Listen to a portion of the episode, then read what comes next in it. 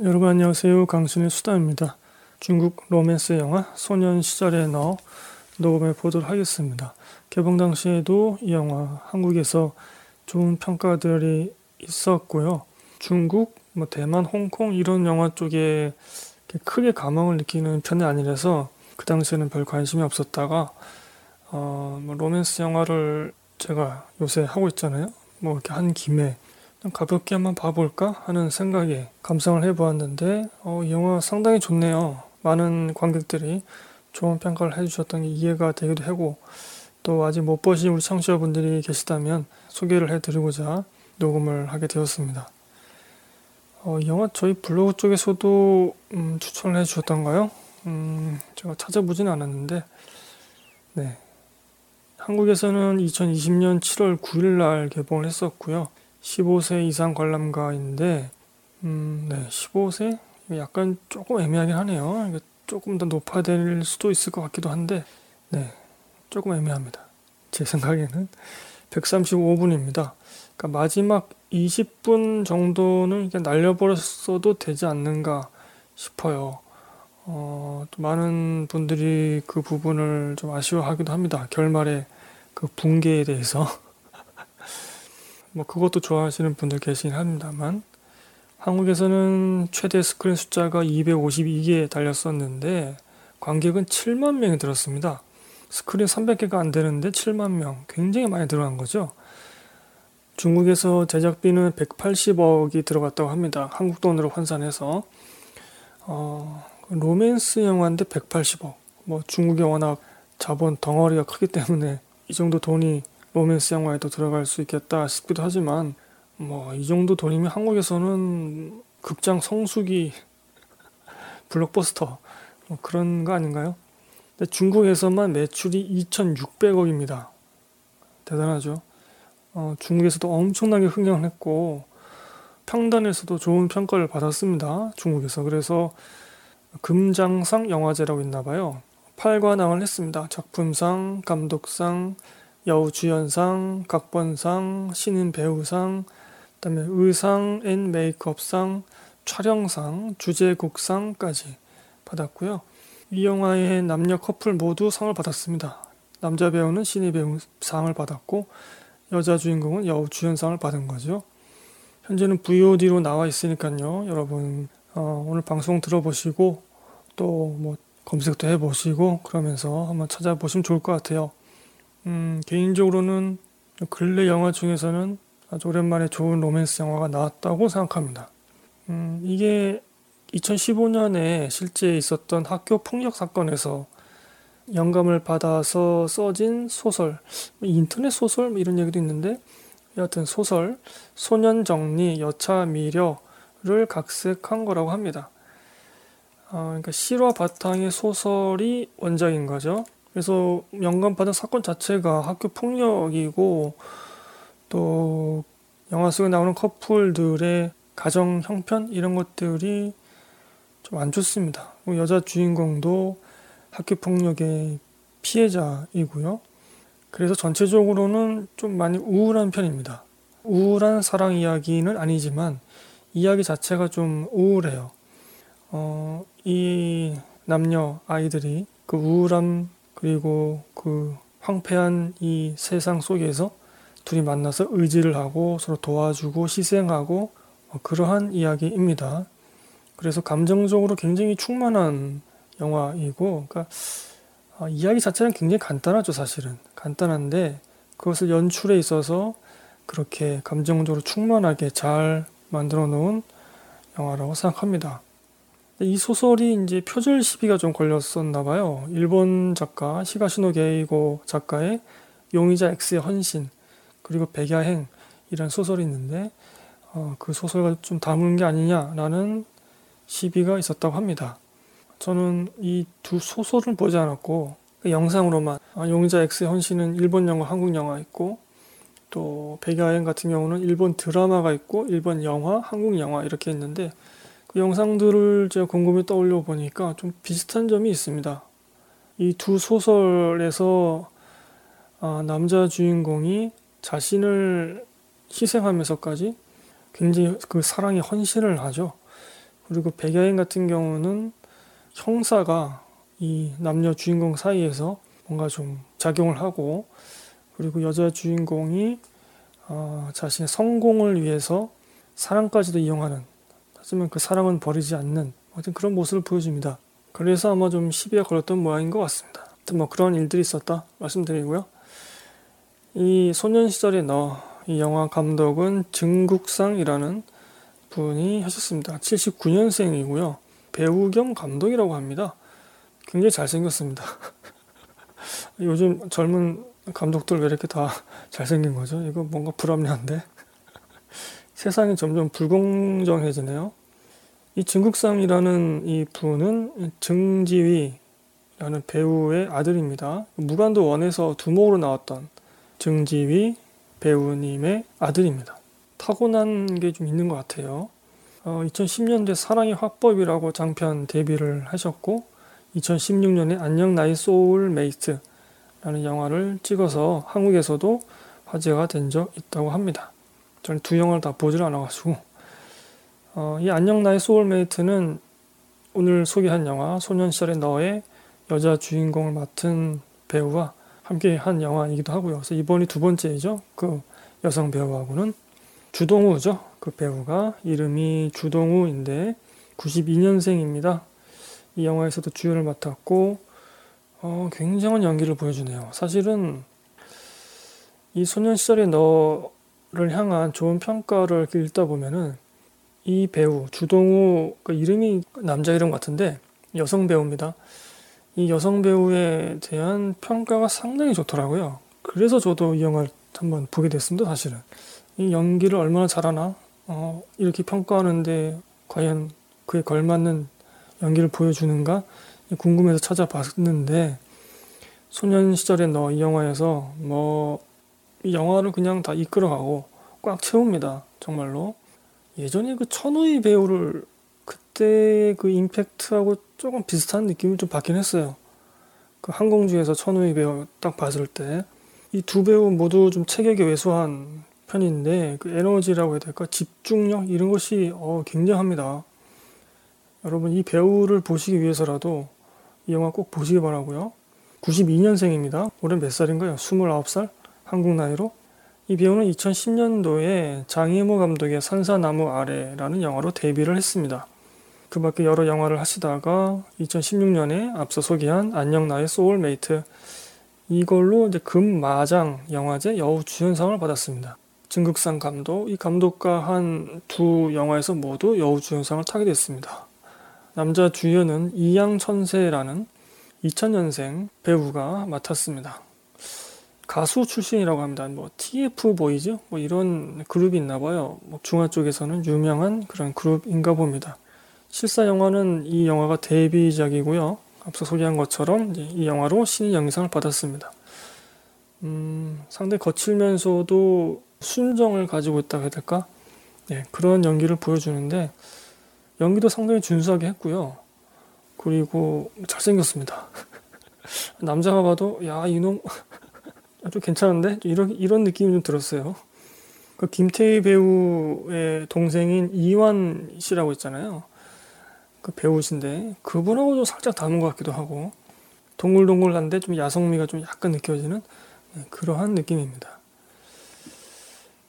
참 능력자들이 많네요 세상에 부럽네요. 네, 이렇게 뭐 두 배우면 아시면 될 것 같아요. 이 두 배우가 거의 이끌어갑니다. 그리고 이 영화에서 음악이 상당히 좋았습니다. 제가 앞서 8월의 크리스마스에서 그 음악의 쓰임새에 대해서 조금 아쉽다는 말씀을 드렸잖아요. 갑자기 툭 끊기는 느낌이 너무 든다. 어, 그런데 이 영화 같은 경우는 앞서 소개한 것처럼 감정적으로 굉장히 충만한 영화이기 때문에 음악을 또 잘 활용했어야 했고 실제로 잘 활용했고요. 그 음악 자체로 봐도 굉장히 좋더라고요. 이게 한국에서는 지금 출시가 안 된 것 같아요. 그래서 음원이 없고 유튜브에는 있더라고요. 유튜브에 있는 것을 제가 저희 블로그 쪽에 링크를 해 놓겠습니다. 여러분 한번 들어보시기 바라고 사실 그 영화 음악 같은 경우는 음, 하나의 도구일 뿐이죠. 그 영화상의 그 장면의 감정을 증폭시키는 그것이 뭐 스릴러적인 감정이든 공포이든 뭐 코미디이든 그런 것을 증폭시키기 위한 수단입니다. 그래서 너무 음악 자체가 도드라지면 안 되죠. 그 장면에서 어, 좀 음악이 그 장면보다 앞서서 관객에게 전달되더라도 더 인상적이더라도 그것이 역할의 수단에 그쳐야 된다고 저는 생각을 하는 편입니다. 하지만 그럼에도 불구하고 그 음악 자체로서도 훌륭한 그런 영화 음악들이 많이 있죠. 수단이면서도 그 존재 자체가 훌륭한 음악들, 영화 음악들. 네, 이 영화의 어, OST가 그런 것 같습니다. 그 수단으로서도 굉장히 잘 활용이 되었고, 하지만 그 음악 자체로만 그냥 들어보아도 굉장히 좋은 그런 OST라고 생각을 합니다. 자, 이 영화에 대해서 전문가 평을 한번 읽어보도록 하겠습니다. 두 개를 제가 가져왔는데요. 왜냐면 제가 오늘 별로 할 말이 없거든요. 뭐이 영화 어떻게 녹음해야 될지 잘 모르겠어가지고. 네, 제가 확실히 이 멜로에 약해가지고 큰일이네요. 어, 정시우 영화 저널리스트가 별점 10점 만점에 7점을 줬습니다. 한번 읽어보죠. 인상적인 연출과 감염성 강한 주동우 여성 배우의 연기가 기다린다. 학교 폭력이라는 소재 자체는 익숙하지만 이것이 멜로드라마적인 결 그리고 몽환적인 영상하고 결합해서 익숙하지 않은 새로운 분위기를 자아낸다. 영화 안녕 나의 소울메이트에서도 확인한 능력이지만 중국산 감독의 연출에는 중국 영화 하면 떠오르는 어떤 선입견들을 과감하게 해체해내는 기운이 있다. 중국 영화계에서 귀하게 쓰일 재능이다. 중국산과 두 번째 호흡을 맞춘 여자 주인공 주동우의 매력 또한 각별하다. 아직도 중하권 여배우가 공리와 장찌에 머물러 있다면 주동우에 대한 업데이트는 필수다. 이렇게 써주셨네요. 음, 특히 마지막 부분이 제가 굉장히 동의를 하는데요. 공리와 장찌 이후에 중화권을 넘어서서 다른 지역에까지 감동을 줄 수 있는 그런 여성 배우가 등장한 것 같다. 그런 말씀 드리겠습니다. 그리고 왓챠평에 제가 즐겨보는 사용자가 계신데 조항빈님이라고 5점 만점에 4점을 준 거예요. 그러니까 10점으로 환산하면 8점이 되는 거죠. 이런 평을 써주셨습니다. 이야기 자체는 청춘과 일탈이 합쳐진 스토리에 다소 전형적인 구조를 띠고 있고 어떤 면에서는 좀 너무 자극적으로 느껴지는 지점들도 있다. 음, 폭력적으로 좀 느껴지는 것도 있고 좀 너무 우리 흔히 말하는 그 MSG라고 그러죠. 너무 MSG 친 거 아닌가 이러한 느낌도 좀 있긴 합니다. 하지만 이 영화의 연출은 그 이야기를 상당한 경지로 끌어올린다. 훌륭한 편집, 스코어, 영상미, 그리고 배우들의 연기가 모두 어우러진다. 주동우와 이양천세 두 남녀 주인공의 연기는 훌륭했다. 남자 주인공 이양천세는 이번 영화로 처음 보지만 든든한 나쁜 남자 같은 모습을 훌륭하게 보여줬다. 하지만 이 영화에서 여자 주인공 주동우는 그야말로 스타였다. 엄청난 연기로 영화를 완전히 장악하면서 완전히 상처투성이이며 어딘가 망가진 듯해 보이지만 경이로운 수준의 정신력과 심한 감으로 치고 나가는 카리스마에 완전 매료됐다 이렇게 써주셨네요. 그렇게 암울한 환경에 있었음에도 그 살아나가야 한다는 그리고 자신이 한번 정한 그 목표를 위해서 정말 정신력만으로 이겨나가는 아, 그런 모습을 보여주시죠. 그런 캐릭터이고 네, 이 두 평가를 한번 읽어보았고요. 영화 스토리는 이렇습니다. 음, 포털에 있는 걸 그대로 한번 짧게 읽어보겠습니다. 영어 대사가 이런 게 나오죠. 넌 세상을 지켜, 난 너를 지킬게. 남자 배우가 여자 배우에게 하는 말입니다. 시험만 잘 치면 멋진 인생을 살 수 있다고 가르치는 세상에서 기댈 곳 없이 세상에 내몰린 우등생 소녀 첸리엔 여자 주인공 그리고 양아치 소년 베이 아, 비슷한 상처와 외로움에 끌려 서로에게 의지하게 된 두 사람은 수능을 하루 앞둔 어느 날 여주의 삶을 뒤바꿔버릴 거대한 사건에 휘말리게 된다. 포털에 써있는 이 글이 영화를 스포하고 있네. 어, 이런 경우가 있네. 여자 주인공 같은 경우는 대학에 들어갔다가 그 대학을 포기하고 다시 이제 수능을 준비하는 겁니다. 그래서 정말 뭐 입시 전문 학교라고 해야 될까요? 그런 학교에 입학을 해서 좀 열심히 공부를 하고 있죠. 걸개라고 그러죠. 이렇게 쭉 뭐 플랜카드라고 해야 되나? 그런 것들이 막 써있는 학교 모습이 나오고 그러다가 이제 한 아이가 투신해서 죽습니다. 여자 주인공이 거기에 충격을 받죠. 그런데 그 아이가 죽은 것은 입시 경쟁 스트레스가 아니라 학교 폭력이 원인이었던 거죠. 그리고 학교 폭력의 다음 타깃이 이 여자 주인공에게 향하게 됩니다. 그러면서 괴로워지게 되고, 그래서 어느 날 이제 길을 걷고 있는데 동병상련에 처한 듯이 남자 주인공이 여러 명의 양아치들에게 당하고 있죠. 거기서 도와주려 하다가 서로 이제 인연이 닿게 되고, 그러면서 서로가 서로에게 의지하게 되는 여자 주인공이 남자 주인공에게 부탁을 하죠. 나를 보호해달라고. 그래서 이 남자 주인공이 등하교를 여자 주인공을 계속 그 뒤를 따라가면서 보호해주는. 하지만 또 어두운 곳에서는 좀 폭력을 행사하는 그런 짓도 하게 됩니다. 이 여자 주인공을 위해서 그런 것들이 하나하나씩 쌓이면서 이제 거대한 사건으로 치닫게 되는 것이죠.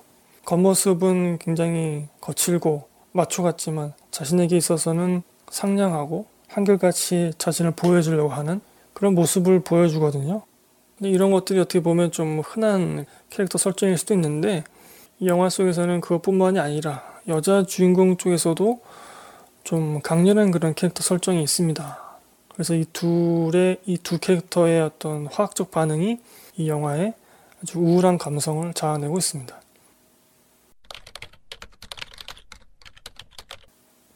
자, 이 영화는 저는 사회파 로맨스라고 생각을 합니다.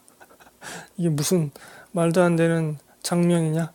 어, 저도 그렇게 생각을 하는데, 제가 그 강신의 영화제를 하면서 저 개인적인 그 작품상 기준을 항상 그랬습니다. 사회적인 부분, 시사적인 부분이 포함되어 있으면서 그 작품 내적으로도 완성도가 있는 그런 영화에 제가 작품상을 줬었는데, 어, 이 영화 같은 경우는 장르적인 그 로맨스적인 부분도 훌륭하면서 또 그 사회의 어두운 부분, 비판해야 될 지점들을 아주 골고루 잘 섞어서 보여주고 있습니다. 음, 어떤 분들은 또 이 두 가지를 좀 따로 분리해서 말씀하세요. 그러니까 사회 비판을 하기 위해서 로맨스의 포장을 이용했다. 아니면은 그 로맨스를 더 흥미롭게 하기 위해서 이런 사회 비판의 요소를 첨가했다. 이런 식으로 말씀하시는데 저는 그 둘을 꼭 구분해야 될까? 좀 그런 의아함이 있습니다. 그냥 사이파 로맨스. 이 영화 속에서 앞서 말씀드렸다시피 뭐 학원 폭력, 그다음에 입시 지옥, 집단 따돌림, 그리고 또 인품이나 인성보다도 성적 지상주의, 그리고 대입 우선주의 이런 것들을 우선하는 그래서 이제 학교 폭력의 가해자들에게 한 번 더 기회를 주는 뭐 그런 얘기가 나와요. 왜냐면 얘네들도 시험을 치러야 되지 않겠니? 뭐 이런 얘기를 합니다. 그리고 이 영화 속에 나오는 주요한 인물들, 여자 주인공, 여자 주인공을 괴롭히는 가해자, 여성 캐릭터, 그리고 남자 주인공, 이 주요한 인물들이 모두 그 가정 내에서 어른이 어른의 역할을 하지 않는 그런 모습을 보여주는 가정입니다. 여자 주인공네 집 같은 경우에는 그 어머니가 돈을 벌기 위해서 물리적으로 여자 주인공을 보살필 수 없는 상태인 거죠. 그래서 그 집에 엄마라는 어른이 없습니다. 남자 주인공 같은 경우는 엄마로부터 버림을 받았던 걸로 제가 기억하는데 네, 그런 식으로 나오고 있어요. 그리고 여자 주인공을 괴롭히는 가해자 여성 캐릭터 같은 경우는 그 부모가 딸을 어린 아이로 인식하기보다는 좋은 성적을 받고 좋은 대학에 입학을 해야 되는 존재로만 인식하는 느낌이 들었습니다. 그래서 그 아이의 실제 행동이라든가 이런 것을 파악하지 못하는, 바로잡아 주지 못하는, 그래서 영화 속에서 이 가정 내에 있는 어른은 이 아이들을 바로잡아 주지 못해요. 그걸 누가 하느냐? 이 영화 속에서 이 사건을 파헤치는 젊은 형사가 그것을 합니다. 사실은 이 부분이 약간 좀 프로파간다적인 선전물 같은 아, 중국의 요새 돌아가는 사정을 보면 좀 그런 느낌을 지울 수는 없는데 가정이 하지 못하는 거를 정부기관에 해낸다 뭐 이런 것들 여튼지 간에 그러다 보니까 이 영화 속에서 여자 주인공을 괴롭히는 가해자가 또 다른 면에 있어서는 피해자이기도 한 것이죠. 그래서 영화 속에서 자기는 1년 동안 아버지하고 대화를 하지 못했다. 왜냐면 1년 재수를 한 것 같아요. 이 가해자도. 인간 취급을 하지 않는 거죠. 야, 너 좋은 대학에 못 갔어? 그럼 내가 너랑 이야기할 필요가 없잖아. 이런 식의 지금 딸을 대하고 있는 거예요. 딸이 그렇게 느끼고 있는 거죠. 그것에 대한 불안감 때문에 여자 주인공에게 아주 뭐 울면서 매달리는 그런 장면이 나오기도 하죠. 후반부에. 자, 근데 또 이 영화에서 이제 비판할 수도 있는 지점은 이런 사회파적인 부분에서 데이트 폭력 비슷한 장면이 나오긴 해요. 요새 이제 그런 것들이 아, 많이 화두가 됐었죠. 약간 좀 비슷한 그런 좀 장면이 나오긴 하는데 제가 좀 과민하게 비판한 걸 수도 있습니다. 그리고 어쩔 수 없는 상황이긴 하지만 성폭행을 흉내내려고 하는 그런 장면이 나오기도 합니다. 그래서 제가 이 영화가 15세로 해야 되는가 애매하다 이제 그런 말씀을 드릴 수 있었던 이유이기도 합니다. 이런 부분들을 좀 민감하게 비판한다면 충분히 크게 비판할 수 있는 부분이고 뭐 그렇지 않고 그냥 영화적으로 이 둘의 관계에 있어서 그것이 큰 문제가 되지 않았다 이렇게 보실 수도 있기 때문에 뭐 그냥 넘어갈 수도 있는 그런 부분이기도 합니다만 한번 언급을 해보고 싶었고요. 연출에 대해서 말씀드리자면 뭐 그냥 탁월하다고 생각합니다. 그 색감을 활용한다던가 그다음에 이런 장면이 있어요. 여러 회상씬이 교차 편집됩니다. 그러니까 뭐 예를 들면 현재 화면 A가 있고 과거 화면 B가 있다. 그러면 A와 B를 왔다 갔다 하는 그런 교차 편집이 많이 쓰이는데 이 영화 같은 경우는 현재 화면 A가 있고 과거 화면 B, C, D가 있습니다. 그래서 B, C, D가 조각조각 나서 교차 편집이 되는데 그 교차 편집되는 타이밍이나 뭐 그런 음악과의 조화, 감정선을 증폭시키는 그런 작용 이런 것들이 너무 좋더라고요. 유려하다는 느낌이 들었습니다. 장면을 보면서 저는 음, 사전 정보 없이 이 영화를 봤거든요. 여성 배우에 대한 정보만 있고 아, 이렇게 젊은 감독이 이렇게 찍었나 어, 생각이 들었고 어쩌면 젊은 감독이기 때문에 그렇게 찍을 수 있었겠다라는 생각도 들긴 했습니다. 굉장히 좀 감각적인 유려한 그런 느낌이었거든요. 하지만 음, 좀 과도한 클로즈업이 있긴 합니다. 그래서 이 감독 인터뷰를 보니까 아, 클로즈업을 좀 일부러 많이 했다. 그래서 배우들의 표정 연기는 제대로 볼 수 있긴 합니다. 그 덕에 이 영화가 감정으로 충만해 있는 영화가 된 것 같기도 하고 그런데 너무 클로즈업으로 해결하려고 하는 거 아니냐 그런 비판도 좀 할 수 있을 것 같아요. 그리고 또 한 가지는 이제 앞서 말씀드렸다시피 이 영화 끝나기 20분 전부터 급격하게 붕괴해 버립니다. 어 이거 왜 그러지? 이런 생각이 들고 앞서 제가 말씀드렸다시피 이 영화 속에 나오는 주요한 그 아이들의 아이들 캐릭터의 그 가정에 어른이 없다고 했잖아요. 뭐 물리적으로 떨어져 있던 어른의 역할을 못하든지 간에 그거를 이제 다른 경찰이라는 국가기관의 형사가 그걸 대신해주고 있다. 올바른 길을 인도해준다. 이렇게 말씀드렸는데 아, 아무리 봐도 이 형사 좀 사이코패스 좀 이런 기질이 있는 거 아닌가?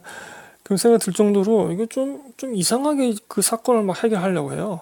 그래서 정확하게 영화 끝나기 20분 전부터 이 형사가 여자 주인공 집을 방문하는 그때부터 좀 아, 흐름이 좀 묘하게 흘러갑니다. 그리고 영화 쭉 가다 보면은 나오지 않았으면 더 좋았을 법한 그런 현재의 이야기까지 나오게 됩니다. 그리고 자막까지 붙게 되죠. 이 영화가 실화 바탕의 이야기이기 때문에 실화 속의 인물들이 어떻게 되었던가 이런 것들이 자막으로 나오는데 그런 것 같아요. 이거 좀 약간 의도를 갖고 제가 평가를 하자면 중국에서 약간 프로파간다적인 선전물적인 학교 폭력으로 인해서 이러한 피해자가 생기고 이러한 일들이 있었지만 공권력을 농락할 정도의 그런 일들이 있었지만 하지만 또 경찰이라는 국가기관이 적극적으로 나서서 그 문제를 잘 해결했고 아이들을 올바른 길을 인도했고 현재 아이들은 잘 살고 있다. 이것이 바로 중국의 모습이다. 우리는 해낼 수 있다. 뭐 이러한 느낌. 음, 근데 영화 완성도 면에서는 그 20분이 굉장히 아쉬웠습니다. 그래서 제가 이 영화를 마차에다가 5점 만점에 4.5점을 주려고 했다가 0.5점을 빼버렸어요. 그 20분 때문에. 급격하게 붕괴합니다. 요즘에 중국이 좀 국뽕 이런 얘기가 많이 있잖아요. 자기 그 패권주의, 중화주의, 자신은 최고다. 아, 이런 것을 요즘에 많이 내세우고 있는데 그래서 BTS 같은 경우도 지금 시비 걸고 나왔잖아요. 중국 쪽에서. 그런 것으로 인한 프로파간다가 과도하게 반영된 마지막 20분이 아닌가. 그렇게 의심할 수밖에 없습니다. 네. 그 정도로 20분이 엄청 나빴고요. 하여튼 뭐 그 전까지는 영화가 굉장히 아름답고 감각적이면서도 감정적으로도 충만하고 사회 비판 흐름도 잘 잡아낸 그런 연출을 보여주었습니다. 인상적인 장면과 대사. 영화 시작하면은 여성 주인공이 학원 같은 데에서 영어를 가르치고 있어요. 과거를 표현하는 어떤 그 용법에 대해서 막 설명을 해주고 있죠. 그런데 그 학원 내에서 여자아이가 굉장히 우울한 표정으로 그 수업에 잘 못 따라오고 막 의기소침해하고 막 그런 모습입니다. 그 아이를 바라보는 그 여성 주인공의 표정, 눈빛이 어, 굉장히 좋더라고요. 그 표정을 딱 보는 순간, 야, 너 연기 정말 잘하는구나. 이런 생각이 딱 들었습니다. 그러니까 자신의 옛날 모습을 본 거죠. 거기서. 그리고 그 아이를 바라보는 여자 주인공의 모습에 이어서 여자 주인공의 예전 대입 시절 이야기가 쭉 흘러나오는 거죠. 그리고 앞서 제가 비판했던 마지막 20분에서 다시 현재 시점으로 돌아와서 영어 학원에서 의기소침해하고 있는 그 아이를 보살피는 여자 주인공이 나오게 됩니다. 크게 보면 이런 이제 틀 속에서 영화가 진행되고 있는 건데 어떻게 보면 굉장히 좀 무표정하게 보이는데 제가 그 만추 편에서도 말씀드렸는데 무표정에도 감정이 있습니다, 여러분. 여러분 한번 유심히 보시길 바라고요. 네, 아, 만추도 보고 싶네요, 다시. 그리고 또 한 가지 인상적이었던 것은 이제 시퀀스인데요. 그 형사 앞서 말씀드렸던 그 형사가 이제 뭐 여러 가지 거짓말도 하고 회유음도 하면서 이 둘이 일으킨 그 사건의 진실을 파헤치려고 합니다. 어쩌고저쩌고 막 거짓말을 쳐요. 애들을 상대로. 그런데도 이 아이들이 서로에 대한 믿음을 지키는 그런 장면들이 참 좋았습니다. 어른들은 저렇게 거짓말 치고 있는데 아, 저 아이들은 서로에 대한 사랑과 믿음으로 그것을 이겨나가는구나. 속아 넘어가지 않는구나. 아, 그런 느낌 들었고요. 그리고 앞서 제가 비판한 그 20분, 그 20분의 이제 초입에 보면은 형사가 이제 어쩌고저쩌고 막 썰을 풀어요. 여자 주인공한테. 그때 그 여자 주인공의 뒷모습이 나옵니다. 그 뒷모습으로 여자 배우가 연기를 합니다. 그 한 몇 초 되는데 그게 좋더라고요. 제가 8월의 크리스마스에서도 말씀드렸죠. 뒷모습으로 연기하는 걸 두려워하면 안 된다.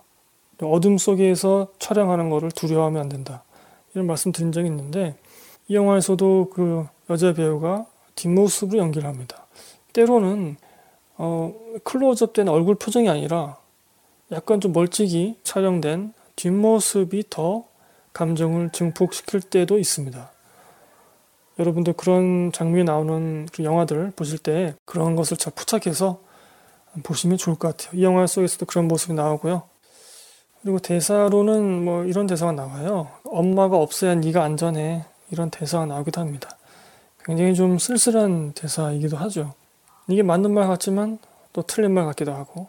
그리고 여자 주인공이 그 형사한테 이런 대사도 합니다. 하지만 어른이 되는 법은 아무도 안 가르쳐 주네요. 왜냐면 어른다운 어른이 없으니까. 자기도 어른답지 못한데 이 아이들한테 어른 되는 법을 가르쳐 줄 수 있겠어요? 그리고 남자 주인공이 그 엄마가 그냥 이사를 가버렸다 뭐 이런 고백도 하는데 그런 대사도 인상적이었습니다.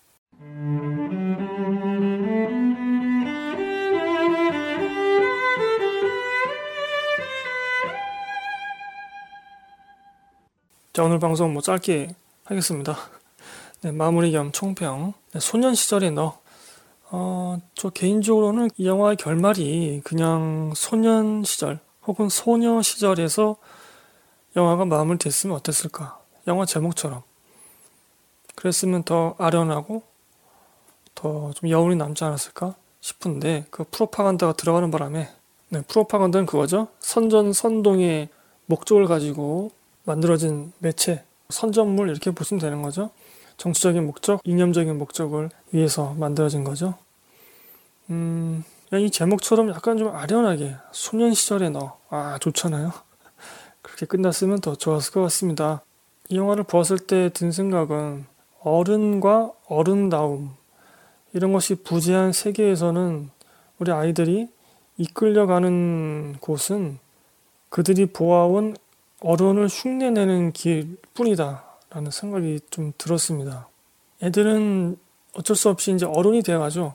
그것이 물리적인 나이를 먹는 어른일 수도 있겠고, 혹은 생각이 깊어지는 그런 어른일 수도 있겠고, 어쨌든 간에 어른이 되어갑니다. 그런데 이 아이들이 보고 큰 어른의 모습이 어른답지 않았다면 이 아이들도 어른답지 않은 그런 어른으로 커 가겠죠. 그래서 저는 음, 지금 현재 뭐 한국에서도 그렇고 아이들이 많은 범죄를 저지르잖아요. 물론 그 비판 받아야 하지만 그 전에 우리 어른들은 그 아이들에게 무슨 짓을 저질러 왔나? 과연 무엇을 보여주었는가? 이런 것부터 먼저 비판해야 한다고 생각합니다. 너무 모든 책임을, 소년 범죄의 책임을 아이들에게만 전가시키고 있다. 저런 애들이 커서 뭐가 되겠니? 저런 것들 그냥 사형시켜버려야 돼. 이게 너무 쉽게 말하고 있죠, 우리가. 물론 정말 형편없는 그런 아이들도 있죠. 한 10년 동안 감옥에서 썩어도 반성을 하지 않는 그런 사람도 있으니까.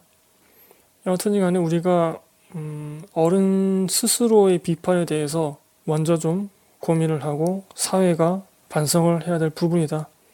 이 영화가 그런 것을 좀 잘 보여주고 있다. 너무 힘겹게 아이들이 한 걸음 한 걸음 내딛고 자신들이 맞닥뜨린 그 불안전한 세계, 그 우울감, 커다란 벽 이런 것들을 너무 힘겹게 한 걸음 한 걸음 극복하려고 하고 올라가려고 하고 그런 모습이 나오거든요. 비단 어떤 뭐 입시 경쟁 이런 것뿐만이 아니라 전체적인 어떤 느낌이 그래요. 이 영화가 그런 것을 잘 보여주고 있다고 생각합니다. 이 영화를 무슨 학원 폭력 혹은 뭐 입시 경쟁에 대한 영화다 이런 식으로만 한정 지으면 또 안 되는 거죠. 전체적으로 좀 불필요가 있을 것 같습니다. 이 아이들을 둘러싼 이 세계의 전체적인 부조리함 이런 것들을 아, 네, 이 영화 같은 연출이 굉장히 좋았고요. 마지막 20분을 뺀다면 그리고 여성 배우의 정말 천우의 배우가 생각날 정도의 압도적인 그런 연기 뭔가 단단한 것 같은데 그 단단함을 내세우지 않는, 뽐내지 않는 그런 연기? 어떤 캐릭터로든지 간에 변형될 수 있지만 쉽게 부서지지 않는 그러한 연기랄까요? 네, 제 말이 좀 말장난 같네. 네, 음, 여러분들의 소년, 소녀 시절은 어땠나요? 그리고 그 시절에 여러분의 사랑 상대는 어떠한 모습이었나요? 뭐 정말 형편없는 사람이었을 수도 있겠고, 아니면 정말 어, 가슴에 사무치는 그런 사랑이었을 수도 있겠죠. 네, 여러분들의 소년 소녀 시절 그리고 그 시절의 사랑 상대도 한번 생각해 보시면서 이 영화 보셔도 좋을 것 같습니다.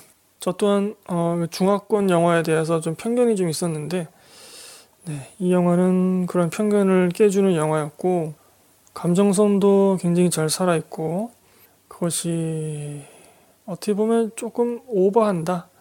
앞서도 그런 평가 있었잖아요. 좀 자극적이다. MSG가 많이 쳐져 있는 그러한 느낌도 받으실 수도 있을 것 같아요. 사람에 따라서는. 그럼에도 불구하고 감정적으로 충만한 영화이면 분명한 것 같습니다. 음, 이번 가을에 뭐 이 영화를 보시고서 눈물을 흘릴 수는 없을 것 같은데 감정적으로 여러분 한번 요동치고 싶다 내가 아니면 현재 요동치고 있는 이 마음과 synchro를 할 수 있는 그 영화가 필요하다라고 생각되시면 이 영화 소년 시절의 너 한번 선택해 보시면 좋을 것 같습니다. 전 여기서 방송 마치고요. 저희 방송 지금 팟티, 쥐약, 아이튠즈, 유튜브 쪽에 올라가고 있습니다.